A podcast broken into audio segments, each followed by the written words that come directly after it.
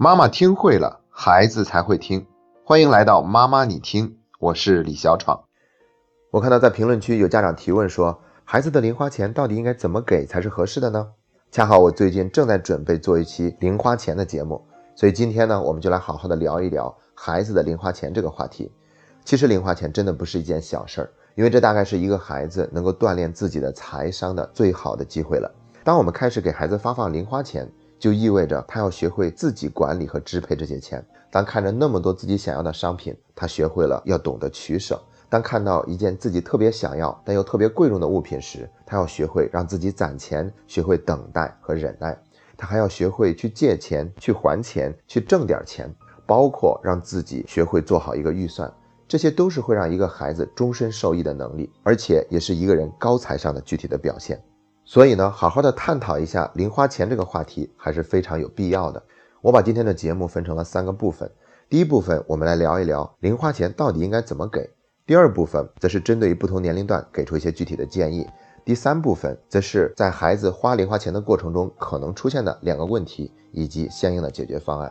那我们先来聊一聊第一部分，孩子的零花钱到底应该怎么给才是合适的。我准备了4条建议。第一条就是定时定量。定时的意思是我们要在固定的时间给孩子发放零花钱，一旦定下来就不变了。那多长时间发一次才是合适的呢？我的建议是1个星期发一次。比如说我们定好了星期一给孩子发，那就每周一的时候给孩子发放他1个星期的零花钱。可能有的家长会说了，这样的话是不是有点太冒险了？最好还是1天给孩子发一次，这样省得他乱花，回头还又找我们要。那我觉得的确是1天发放一次更保险一点，但是这从某种程度上也没有让孩子在管理自己零花钱这方面得到一个充足的锻炼。而且我们要允许孩子犯错误，很多的成长不就是从错误的经验中去积累总结出来的吗？所以不妨1个星期给孩子发放一次，让他学着去管理。如果他做得不好的话，我们跟他一块儿去讨论应该怎么样做才能够保证这1个星期都有零花钱花，而不是发下去2天就花完了。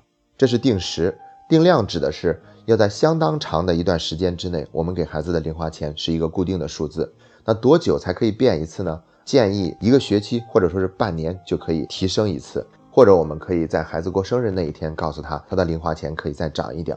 如果孩子有一些特殊的事情，比如说他这个周末要参加郊游或者怎样，那我们可以给多一点，但是平常的开销都是定量的。这是第一条建议。第二条建议就是要学会坚定而温柔的对孩子说不。什么意思呢？就是当孩子提前把零花钱花完的时候，过来找我们说能不能把下个星期的提前预支，或者说能不能再给多一点，那我们都要去温柔的说不，然后可以对孩子表达说，我知道这很困难，因为你接下来这几天都没有零花钱用了，你需要忍耐一阵子，忍耐到星期一才可以得到新的零花钱。然后我们还可以表达一份对他的理解，哎呀，没有了零花钱，很多自己想做的事情都做不了了，你也一定会感到很沮丧吧。总之呢，就是不能提前预支给他下周的零花钱。在这一点上，我们既要守住原则，同时还要表达对孩子的一份理解，然后寻找一个合适的时间去跟孩子好好的探讨一下，怎么样合理的去管好他自己的零花钱。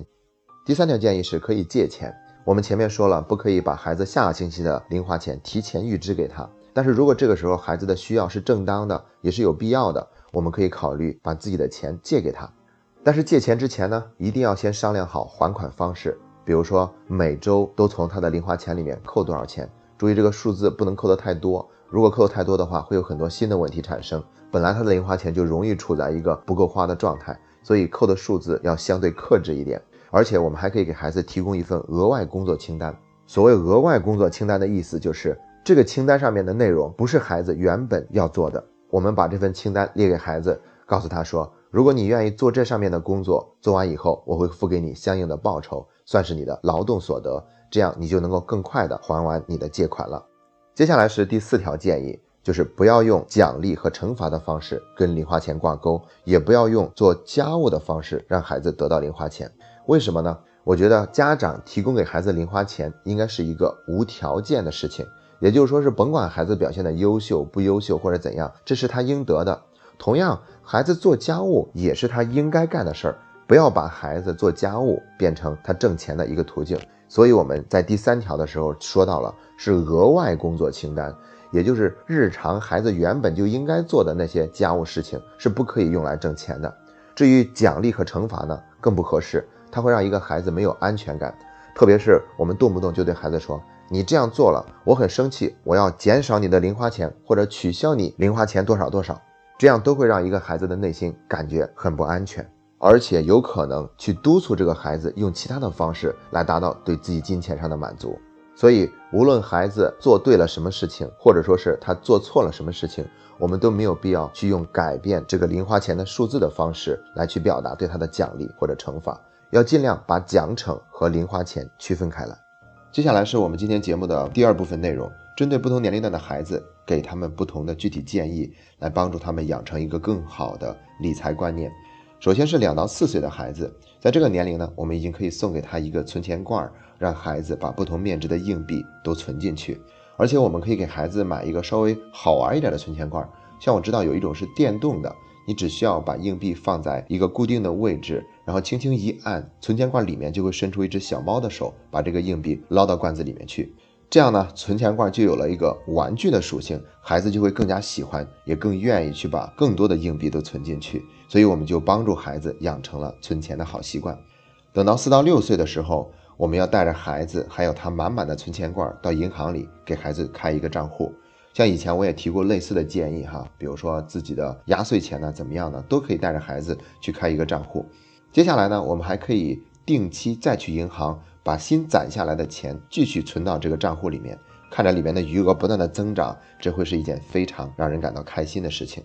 接下来就到了6到14岁了，在这个年龄段呢，孩子们的表达能力已经得到了一个充分的发展，所以我们完全可以跟孩子好好的谈一谈他们零花钱的事儿，比如究竟定多少零花钱才是合适的，什么时间给零花钱是孩子想要的。还有呢，就是我们可以跟孩子一起去讨论一下他现在的开销都用在了哪些类别上，比如说买零食要花多少钱呢，买玩具需要花多少钱呢，买文具需要花多少钱呢，甚至是中午在学校吃的午餐要花多少钱呢，我们可以跟孩子一起做这样的讨论，那把类别分得更加的清楚，好让他知道自己的零花钱都用在了什么地方，也可以做出一个更准确的预算。再就是我们可以鼓励孩子把自己的一部分钱捐给那些更需要帮助的人，要知道慈善意识可是一个非常棒的金钱观。接下来是14到18岁的孩子，那这个年龄段的孩子呢，他们都比较独立，不希望什么事情都由父母代劳。像以前爸爸妈妈给买什么衣服就穿什么衣服，但是现在他们更相信自己挑选衣服的眼光。所以到了这个年龄段，我们就可以把孩子买衣服的钱算作他零花钱的一个类别。但是一开始的时候呢，我们不能直接就把买衣服的钱全都交到孩子手中，因为往往这是一个不小的数字。我们可以告诉他，钱我们替他保管，然后他买衣服的时候，我们会把买衣服的钱从中扣除。至于他会买什么样的衣服，买多贵的，完全让他自己去做主。也许他们会贪心买一件非常昂贵的衣服，但是剩下的钱也就变少了，可能就买不到更多的衣服，所以他们会去权衡，我到底是买1件2件贵的，还是我把这些钱给自己多买几件衣服。等到孩子他终于有能力自己合理安排买衣服的钱了，我们就可以给孩子这一部分钱，让他自己支配和保管。那买衣服的零花钱呢，可以每个季度或者每半年给孩子一次。接下来是我们今天节目的第3部分内容，孩子在花钱的过程中可能会产生的2种问题和相应的解决方案。第1种问题就是孩子喜欢某一个昂贵的商品，但他自己的零花钱又不够，所以就期望爸爸妈妈掏腰包替他来买。这种情况之下往往会有冲突产生，特别是孩子提出的那个要求是十分不合理的情况。那我们更好的做法是什么呢？以前我们曾经提到过，让孩子制作愿望清单，就是把他想要的东西都写进这个清单里，甭管是合理的还是不合理的，有一天不想要了也可以主动去除。所以当孩子购物的时候想要某一个东西，我们可以告诉他说，你可以把它写进你的愿望清单里，并愿意攒钱来买它吗？要知道花父母的钱孩子是一点不心疼的，可是让他花自己的钱来买这个昂贵的商品，他会重新考虑一下的。这样就很好的抑制了孩子当下的消费冲动。当然了，如果孩子所提出的这个要求是合理的，比如他想要一辆自行车，那我们可以用承担1半的钱来表达我们的诚意和对孩子的支持，然后鼓励孩子自己攒够另一半的钱。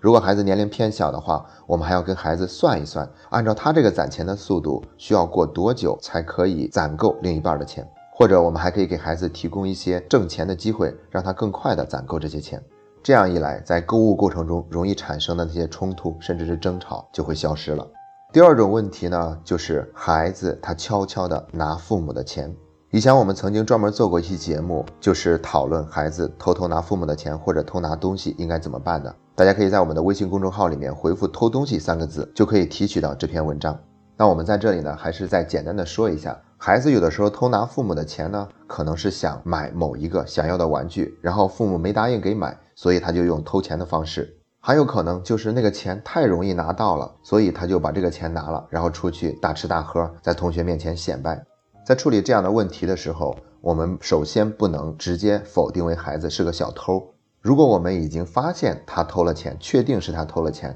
我们就没有必要再去质问他了，你是不是拿了钱了？再去问这样的话，就相当于是给孩子一个辩解，甚至是撒谎的机会，就加大了这个事情解决的难度。我们可以直接陈述事实，我看到你的书包里有100块钱，还有很多的零食，以及新买了很多的玩具。小的时候我也偷偷拿过父母的钱，我当时做了以后呢，心里面特别的忐忑不安，生怕被爸爸妈妈发现了。你能告诉我你现在心里的感受是什么样的吗？这样的沟通方式会鼓励孩子去面对，说真话，而不是在那里辩解和逃避。再就是当这样的情况发生了以后啊，我们要反思是不是给孩子的零花钱数目需要做一次调整了，而且以后要让自己注意把钱包和贵重的物品放在一个孩子不能够轻易拿到的地方。如果我们发现自己的钱变少了，但是有没有确凿的证据是谁拿的，那我们可以给孩子一个让他改过的机会。所以我们可以对孩子说，我不关心到底是谁拿了这个钱，我只关心这个钱他还能不能自己回来。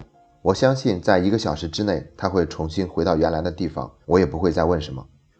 好了，今天的分享就到这里，这是妈妈你听陪你走过的第98天。